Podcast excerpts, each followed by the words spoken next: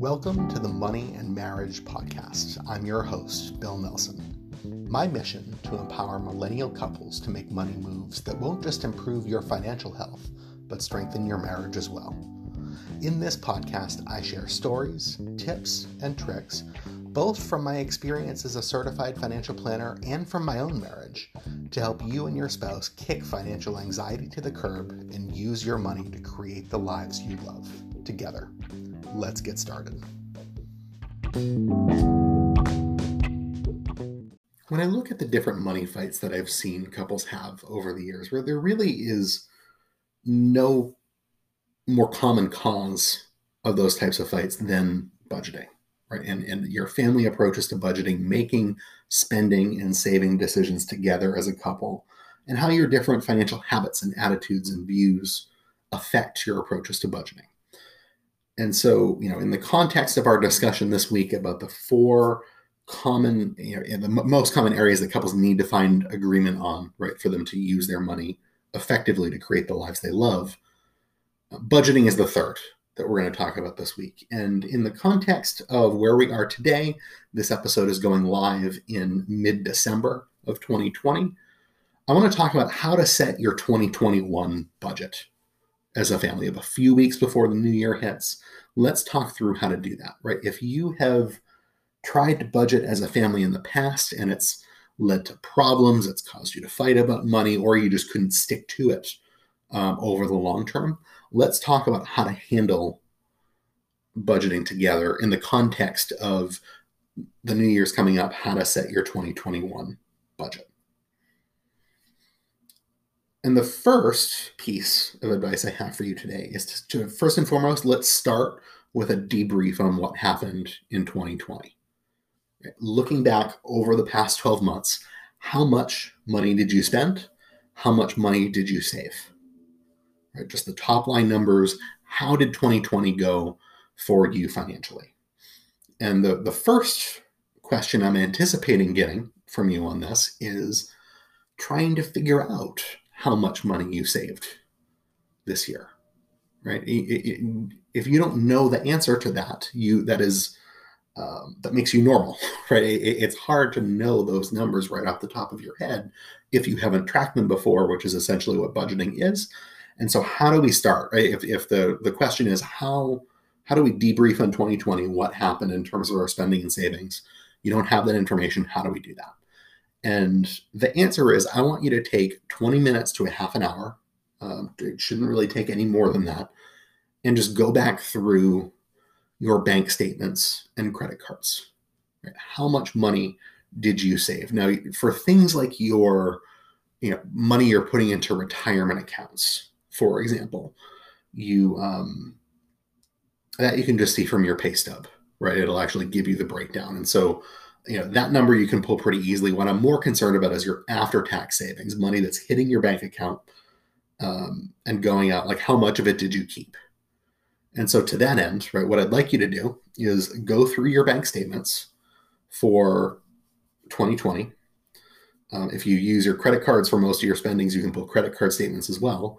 And just go flip through the past 12 months how much money came in? How many paychecks did you get right? You know, add up that total over the course of the year. And then from there, just go through and, and filter through the expenses that went out the door. We don't need to necessarily break them up line item by line item right now. We're just looking at the totals, doing something like, you know, just pulling the information from your like the credit card bills is okay. Uh, make sure to include things that if you are using your credit cards for most of your spending, uh, that's the easiest way to do it. But you also want to make sure to go back to your checking account. And if, for example, if you pay your rent or mortgage not on your credit card, which is typically the way that's done.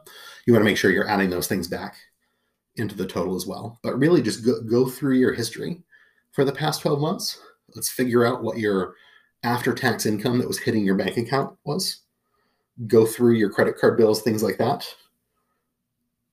And what's left over is what was saved.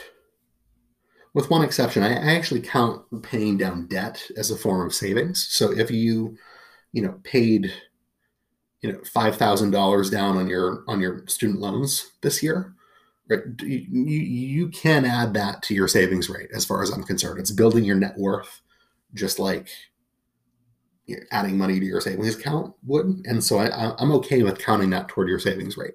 So any sort of debt that you're paying down over the year, I feel completely comfortable adding that to the amount of savings that you're doing. Technically, a part of it's going to pay to interest, and then the rest of it's paying down the principal.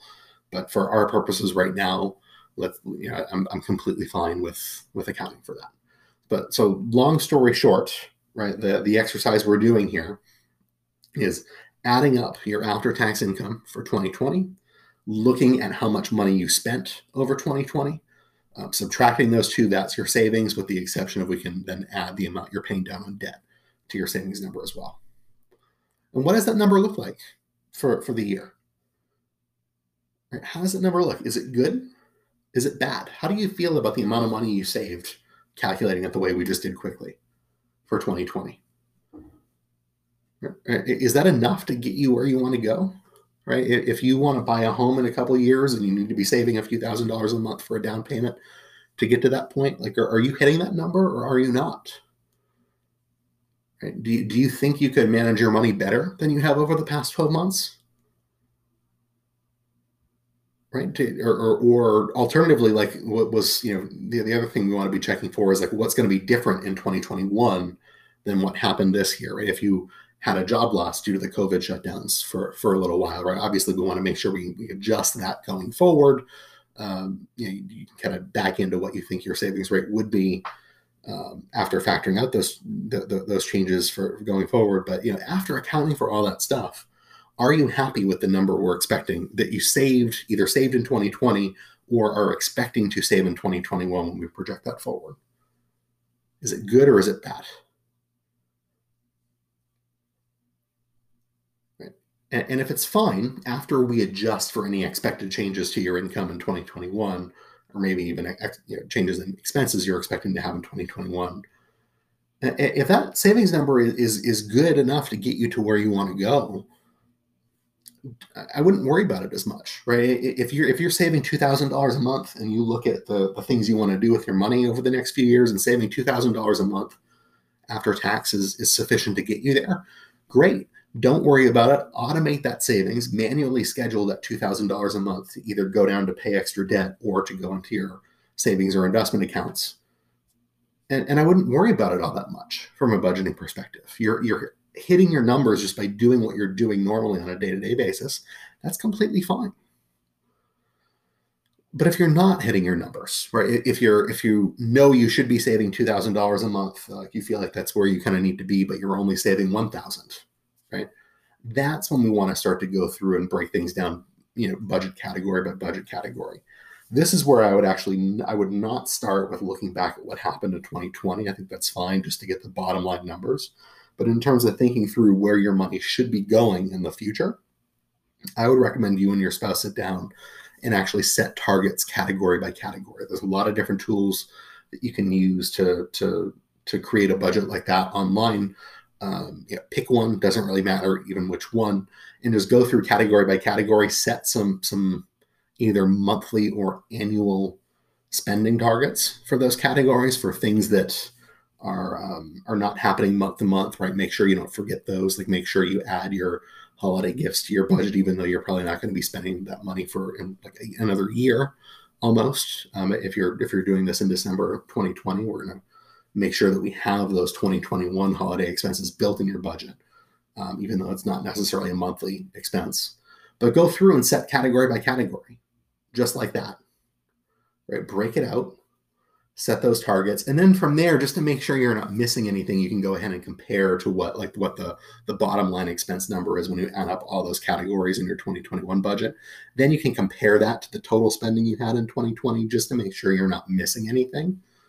Um, but I, I, would I would make kind of intentional choices about what your 2021 spending is going to be, rather than basing it on your historical spending. Use the historical numbers as just a sanity check to make sure you're not missing anything.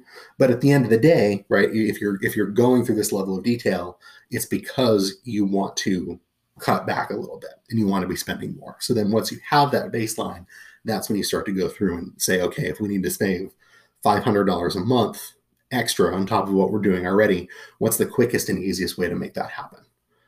Right? Look at the kind of big line items in your budget and see if there's anything you can do there to help um, get that under control. But that, in a nutshell, is how I would think through setting through your, your 2021 budget. I would actually start with the bottom line numbers. Um, if the you know, your the the high level numbers are looking exactly like they need to, I would just start automating that. Start 2021 on that path. Um, maybe implement the storage account um, that we talked about a few episodes back when we talked about how to set up the, the perfect bank account structure so that you have money set aside for the infrequent expenses throughout the year as you need to but I wouldn't, you know, just automate your savings and I wouldn't worry about the category by, by, category thing as much until you find yourself having a hard time hitting those targets. It's when you need to start increasing the amount you're saving. That's when I would go through and break it down category by category and track it for a while just to, to, to see how you're doing because you are making a change at that point to increase the amount that you're saving. You don't need to track expense by expense, category by category for years on end, obsessively per se but but set some annual targets by category. Um, adjust the numbers downward based on the way you think you can hit your savings goal the easiest. And I would track it um, on a monthly basis um, for at least a little while to see how it goes. But that's about it. That's how I would think through setting your 2021 family budget. Start with a retrospective on what happened last year, adjust for any changes that you're expecting or that you know are going to be happening. And then from there, if you're hitting your savings targets, I wouldn't worry about going too granular beyond that. Just automate the savings so you, you know what happens.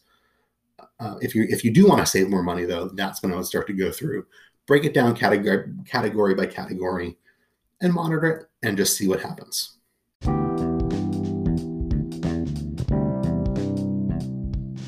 Thanks so much for tuning in to this episode of the Money and Marriage Podcast. If you want to learn more you can access my favorite money exercise for free if you head to pacesetterplanning.com slash money and marriage. Again, that's pacesetterplanning.com slash money and marriage. Get your access today, and I'll see you next time.